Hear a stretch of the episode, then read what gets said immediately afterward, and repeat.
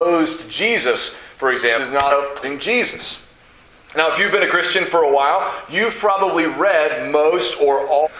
But how many times Bible time just to read the Bible, reading the Bible, time just to read it once, but the Bible, and that's why. The, but they had not understood and applied what they had read correctly. Right? They were misunderstanding the Bible or misapplying the Bible, and that's why they were wrongly opposing Jesus.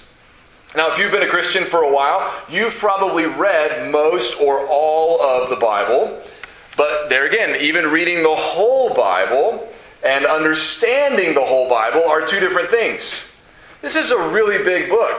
Takes a long time just to read it once, and just reading it once is not enough to understand it all. We spend our whole lives as Christians, right, growing in our understanding of the Bible, reading the Bible again and again. And you can ask people who've been Christians for longer than you have, you never stop seeing new things in the Bible. You never stop learning things that you had never learned before.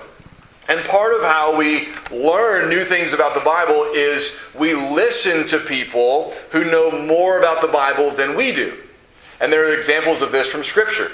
Uh, remember in the, in the book of Acts, chapter 8, when the Ethiopian eunuch was going back home from his visit to Jerusalem and he was reading from the scroll of Isaiah. And Philip, who was a deacon in the church, heard this Ethiopian eunuch reading from the scroll of Isaiah in his chariot, and Philip asked him, Do you understand what you are reading? And the Ethiopian eunuch responded, How can I unless someone guides me? That's Acts 8 30 and 31. How can I understand what Isaiah is talking about unless somebody explains it to me, unless somebody guides me in my understanding of this book? This is a hard book. Right? One of my favorite examples of this in Scripture comes from the Gospel of Luke in chapter 24. This is the famous story about Jesus appearing to the disciples on the road to Emmaus. It's right after his resurrection. Two of Jesus' disciples are on the road headed to Emmaus, and Jesus sort of covertly joins them on their journey and starts talking to them, but they don't know who he is. And they're sad because Jesus has died and they say, and you know, some of the women, they went to the tomb and he wasn't there. And you know, there's this talk about Jesus being raised from the dead, but these two disciples, they don't believe it. And so Jesus rebukes them, right? He says, Oh, foolish ones, slow of heart to believe uh, all that was spoken by the prophets, and so on. And then Luke 24, 27 says this And beginning with Moses and all the prophets, he, Jesus, interpreted to them in all the scriptures the things concerning himself. In other words, Jesus had a Bible study with these two disciples, and he started at the beginning of the Old Testament, and he went all through the Old Testament, and he said, Let me show you all the things that the scriptures say about me. Then a little bit later, Jesus was with all of the disciples, later in the Gospel of Luke, in Luke 24. And Luke 24, 44, and 45 says that Jesus said to them, These are my words that I spoke to you while I was still with you, that everything written about me in the law of Moses and the prophets and the Psalms must be fulfilled. Then Luke says, Then he opened their minds to understand the scriptures. Now, I remember somebody saying about this passage, Wouldn't you have loved to be a fly on the wall in that Bible study, right? Wouldn't, don't you wish they had tape recorders or audio recorders or something back then so somebody would have recorded that Bible study and then you could sit down and listen to Jesus explaining, Jesus himself explaining from all the Old Testament the things in the Bible that are about him. And I thought, yes, I would have loved to sit in on that Bible study. And then I remember sometime later somebody saying, you know, in a way, we do have access to that Bible study. The whole New Testament is people who were either directly or indirectly taught and trained by Jesus in how to read the Bible, teaching us how the things that Jesus did and accomplished fulfill what was spoken about him in the Old Testament. I mean, just go read the book of Acts. Right, the book of Acts is Peter and the apostles preaching, teaching, speaking, bringing in all these texts from the Old Testament saying, this is how Jesus fulfills this passage. This is how Jesus fulfills this psalm. This is how what happened to Jesus fulfills what was spoken of in the prophets. The gospel writers do the same thing. Paul does the same thing. Hebrews does a lot of that, right? The whole New Testament is really a way for us to learn from those who were taught by Jesus how to understand and apply the Old Testament. We get to sit in on that Bible study from Luke 24 in a way, indirectly, through the teaching of the apostles and their companions in the books of the New Testament. Now, I bring all that up this morning by way of introduction because this is what the Apostle Paul has been doing for us in Romans chapter 4. In Romans chapter 4, he has been uh, showing us how, if we will read the Old Testament correctly, we will see that what the Old Testament teaches is the same gospel that Paul preaches. He's been doing that all through chapter 4, but he does that in a particular way in our passage this morning. So if you haven't already turned there, we invite you to turn to Romans chapter 4. And our focus this morning is going to be on verses 9 to 12. Verses 9 to 12. And there are several things I want you to see in this passage, but one of the things I want you to see in particular is how Paul teaches us how to rightly read, interpret, and apply the Bible, and specifically the Old Testament. So let me read for us Romans chapter 4, verses 9 through 12. Paul says, Is this blessing then only for the circumcised, or also for the uncircumcised? For we say that faith was counted to Abraham as righteousness. How then was it counted to him? Was it before or after he had been circumcised? It was not after but before he was circumcised. He received the sign of circumcision as a seal of the righteousness that he had by faith while he was still uncircumcised. The purpose was to make him the father of all who believe without being circumcised, so that righteousness would be counted to them as well, and to make him the father of the circumcised who are not merely circumcised but who also walk in the footsteps of the faith that our father Abraham had before he was circumcised. So, the question Paul is asking here in this passage is this Is the blessing of justification by faith apart from works, is that blessing for Jews only, or is it also for Gentiles? Right? When he speaks there of the circumcised, those are the Jews. Right? When he speaks of the uncircumcised, those are the Gentiles. And he begins by saying, Is this blessing only for the circumcised or also for the uncircumcised? The blessing that he's talking about is the blessing he mentioned in verse 6. Right? Verse 6, he says, Just as David also speaks of the blessing of the one to whom God counts righteousness apart from works. So that's the blessing he's asking about. Is this blessing where God gives you the gift of righteousness, where God counts you righteous because you trust in Christ apart from doing any good works, whether it's baptism or following the Ten Commandments or whatever, apart from works, by faith in Jesus, God says, You're righteous. Because you trusted in my son, you get his righteousness. And he goes on to say, with the quote from David in verse 7 and 8, that this blessing also includes the forgiveness of sins, right? Blessed are those whose lawless deeds are forgiven, whose sins are covered. Blessed is the man against whom the Lord will not count his sin. So when we use that big word justification, we're squeezing all that in there, right? By justification, we mean your sins are forgiven and God has given you His own righteousness so that you stand clean, cleansed from sin before God, and also clothed in the righteousness of Christ before God. If you're a Christian, that's part of your inheritance. That's what God has given you in Christ. That blessing, Paul says, that blessing of justification, is that only for the Jews, or is it also for the Gentiles? Now, why does he even ask that question? This is an important question, right? If, again, if you've read the New Testament very carefully, you know this is a question that comes up a lot. Peter and Paul and James, the three pillars of the church, um, uh, three of the pillars of the church, they all speak to this issue at a big council you can read about in Acts chapter 15. Where the whole church just about is gathered to discuss and, and try to resolve this issue.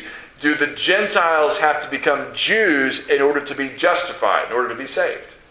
It's a big question.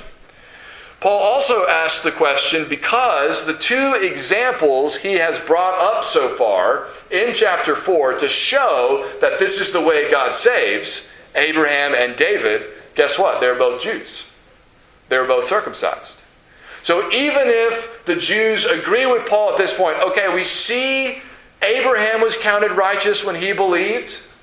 So, okay, got your point there. We see David speaking about this in Psalm 32 that God is not counting his sins against him, even though he has sinned, so he is being justified by faith apart from his works. Okay, granted, God does save his chosen people that way. Granted, God does save the Jews that way. Will he save the Gentiles that way, though? Paul, can you call a witness that will show us? that God will save the Gentiles this way? Because you've already said that He will. In chapter 1, verse 16 and 17, in chapter 3, right? God said, uh, Paul said, Is God the God of the Jews only? Verse 29, Is He not the God of Gentiles also? Yes, of Gentiles also, since God is one, who will justify the circumcised by faith and the uncircumcised through faith. You've said that's the way God's going to do it. Can you prove it? Do you have any examples? Do you have any evidence? Can you call a witness that will make that case for you? Paul says, Yes, I can. In fact, I already have. My witness is Abraham. Abraham, if you read his story correctly, the life of Abraham will testify that God is going to save does save the uncircumcised Gentiles by faith, just like he saves the circumcised Jews by faith. Now, how is he going to prove that? How is he going to demonstrate that? Well, he begins to demonstrate that in the middle of chapter 9. Excuse me, verse 9, I mean, in the middle of verse 9. He says, For we say that faith was counted to Abraham as righteousness. Right? So we he's already quoted that back in verse 3. Right? What does the scripture say? Abraham believed God and it was counted to him as righteousness. So at this point in verse 9, he's saying, let's I'm assuming we all agree about that.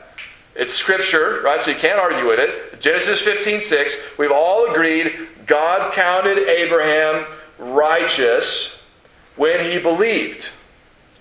Right? Okay, all on the same page. Now, verse 10. How then was it counted to him? Was it before or after he had been circumcised? Okay, so you see what Paul is doing here? Paul's saying, we all agree that Abraham was justified by faith apart from his works. We read that in Genesis 15 6. You want to know does God do that only for circumcised Jews or also for uncircumcised Gentiles? I can tell you how to answer that question. You just ask this question When was Abraham counted righteous? When was Abraham justified? Was he justified by faith before he was circumcised or after he was circumcised? Because if he wasn't justified by faith until after he was circumcised, then you could make a case that this blessing is only for the Jews. But if he was justified by faith before he was circumcised, then why would you say that Gentiles have to be circumcised in order to be justified. Abraham wasn't. So, how, do, how does the story play out? How did it happen in Abraham's case? What did God do for Abraham? This is not a hard question to answer. What Paul is asking us to do is just go back to Genesis and read the story in order. Abraham was counted righteous when he believed in Genesis 15, verse 6. When did Abraham receive circumcision? In Genesis 17. Which one comes first? Genesis 15, which means that Abraham was counted righteous when he believed before he was circumcised. In other words, before he became a Jew, so to speak. In a sense, when Abraham was counted righteous, he was still a Gentile. Now, we don't think about Abraham that way because we think of him as the father of the Jews. But where did Abraham come from? He came from Ur of the Chaldees, right, from the land of Babylon. He came from a family that worshiped false gods. You read about that in Joshua 24, I think it is. He probably did himself. He wasn't born a Jew, there was no such thing as a Jew. Right? He was the first one that God called and said, I'm going to make a great nation out of you. He's the forefather of the Jews. But when he first was called out by God, and when he first trusted God, and when he was first counted righteous by God, Paul says that was, that was before he was circumcised, while he was still, in a sense, a Gentile. Now, if that's the case, then what does that mean for the rest of the Gentiles who believe? Right? You can almost make Paul's argument for him at that point. Right? But here's what I want you to notice first before we move on in the argument. Here's what I want you to notice first. Notice first that Paul is teaching us here how to read the Bible. Right? Because here's what people do. Right? They say, well, we know Abraham trusted God. We know Abraham obeyed God. We know Abraham uh, was circumcised. And we know Abraham was faithful and they just sort of pour all that in the pot, right? It's just sort of all mixed in there together, right? Abraham was all of those things. And so then they say, well, people who are going to be children of Abraham, they got to have all those things. You got to believe, and you got to obey, and you got to be circumcised. Basically, you got to be a Jew. Paul says, no, no, no, no, no. Take all that stuff out of the pot. It didn't all happen at the same time. You can't mix all that stuff together. You're not reading the Bible correctly. You're not reading the Bible carefully. You need to read it in order. How did God do that? Don't just squash Abraham's story into one sentence as if it all happened at once. Read the story as it unfolds. Read the way God acted in history, in time, in the life of this man. How did this play out? Here's how it played out faith came first. When he believed, he was counted righteous. Then he was circumcised. Then was came his great act of obedience when he was willing to offer up Isaac. You can't jumble all those things up and say the order doesn't matter. The order matters. Reading the Bible in order, interpreting it at least in order matters. How you put the Bible together is important, in other words. Uh, Paul makes the same kind of argument in uh, Galatians chapter 3 when he says, Don't forget, I'm paraphrasing here, he says, Don't forget the promises God made to Abraham came before he gave the law to Moses. That means the promises to Abraham have priority over the law because the promises came first, and the covenant God made with Moses can't strike out the covenant God made with Abraham. You got to read it in order. Right? Now, I'm not saying you can't ever read books of the Bible out of order or anything. I'm not saying that. But I'm saying when you're putting it together, when you're interpreting it, when you're applying it, right, you can't just pick a piece from here and a piece from there and throw it all in the pot and say, here's what you do. You've got to see how the story unfolds. You've got to see how it all fits together. So Paul says, read, go read Abraham again. Go read the story again. When was he counted righteous? It was before he was circumcised. Now, why is that important? Look at verse 11. Paul says, He received the sign of circumcision as a seal of the righteousness that he had by faith while he was still uncircumcised. So like somebody pointed out when I was studying this passage this week, some of the Jews might would ask if Paul says, okay, he was righteous before he was circumcised, so Gentiles can be saved without being circumcised. Then someone might say, well, then what was the point of circumcision? Why have it at all? Well, here's why. Verse 11. It was a sign and it was a seal. Uh, it was the sign of the covenant that God made with Abraham. In Genesis chapter 17, we read that chapter earlier in the service. God told him, This act of circumcision, that's a sign in your flesh of this covenant that I'm making for, with you. Right? In that way, it's like the rainbow. Right? The covenant God made with Noah and all creation that he was never going to flood the world again. The rainbow is the sign of that covenant. It's the reminder that that covenant exists. Circumcision is the sign of the promises that God made to Abraham, of the covenant that he made to Abraham. That's one reason why circumcision was something God required of Abraham. The second thing Paul says here is that it was also a seal of the righteousness that he had by faith while he was still uncircumcised. So he was not righteous because he was circumcised, right? which might be how some of the Jews would have wanted to interpret it. Right? He's, circumc- he's righteous because he's circumcised. Paul says, no, the circumcision was the seal, the authenticating mark of the circumcision he already had.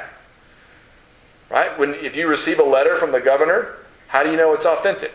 It's got the seal on it. Doesn't have the seal, you might think it's junk or some kind of scam. Right? But put, put the seal on it, you know this is really from him. How do we know Abraham is really righteous, that he's really in relationship with God, that he's really been forgiven of his sin, that he's been made one of God's people? Circumcision is the seal of the righteousness that he already had before he was circumcised. Right? So circumcision had a purpose, but it was not essential to being justified or being counted righteous. Right? And to anyone who said to Paul or anybody else, you know, you can't really be counted righteous by God if you aren't a Jew, if you aren't circumcised. Paul could turn around and say, Haven't you read Genesis? Have you not read what Moses said in the book of Genesis in the story of Abraham? Now, how do we apply this? Why did God do it this way? Right? The middle of verse 11, Paul gives us the purpose. The purpose was to make him the father of all who believe without being circumcised. In other words, God did it in this order of him being counted righteous by faith before he was circumcised. God did it in this order on purpose because God was planning to save uncircumcised people like Abraham was, non Jewish people, the same way he saved Abraham. And he wanted Abraham to be their father. So that means if you believe, you trust in Jesus, you are a child of Abraham. You are part of his family. You get to share in his inheritance. And Paul's going to talk about that later in chapter 4. We'll get to that maybe next week. But you're a child of Abraham if you believe like Abraham believed. That's why God did it this way, so you'd be part of his family. And he says, there at the end of verse 11, so that righteousness would be counted to them, uncircumcised people who believe, as well.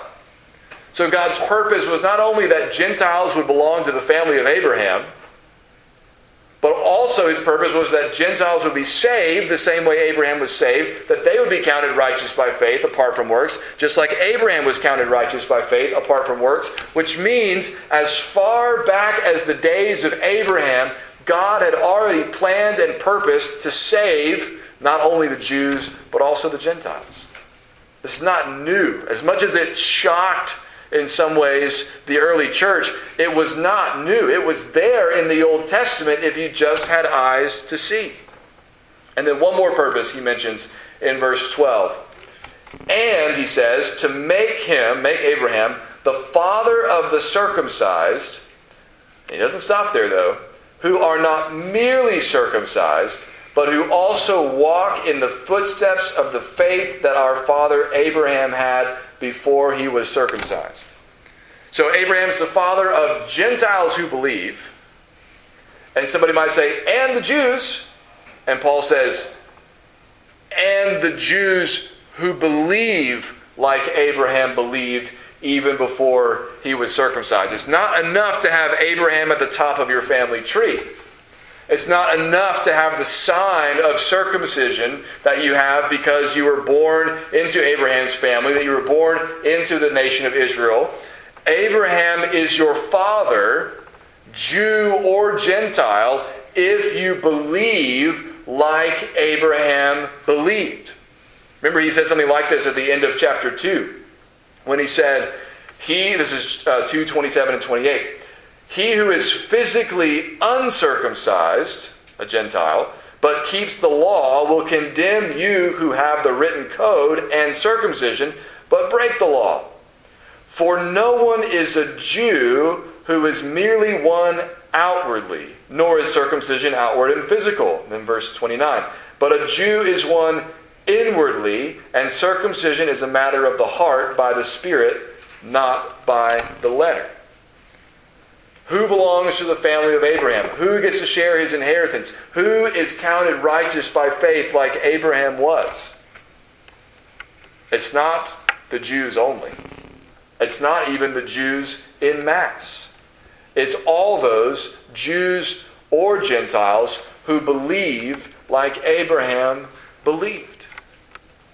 Faith is the key for Abraham, for Jews, for Gentiles, for you, for me. The outward signs of religion, whether it's circumcision in the Old Testament or baptism in the New Testament, the outward signs of religion are important, but they just don't count for much if you don't have faith.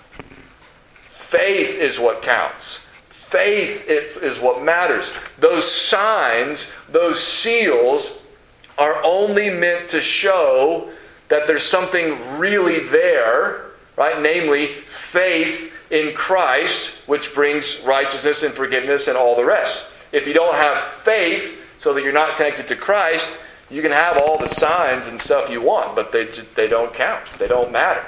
They don't achieve anything by themselves. It meant, you know, to be a Jew and to be circumcised, that was great. Paul says there are advantages to that. But if you don't believe, those advantages don't help you. Right? Nothing ultimately comes of that.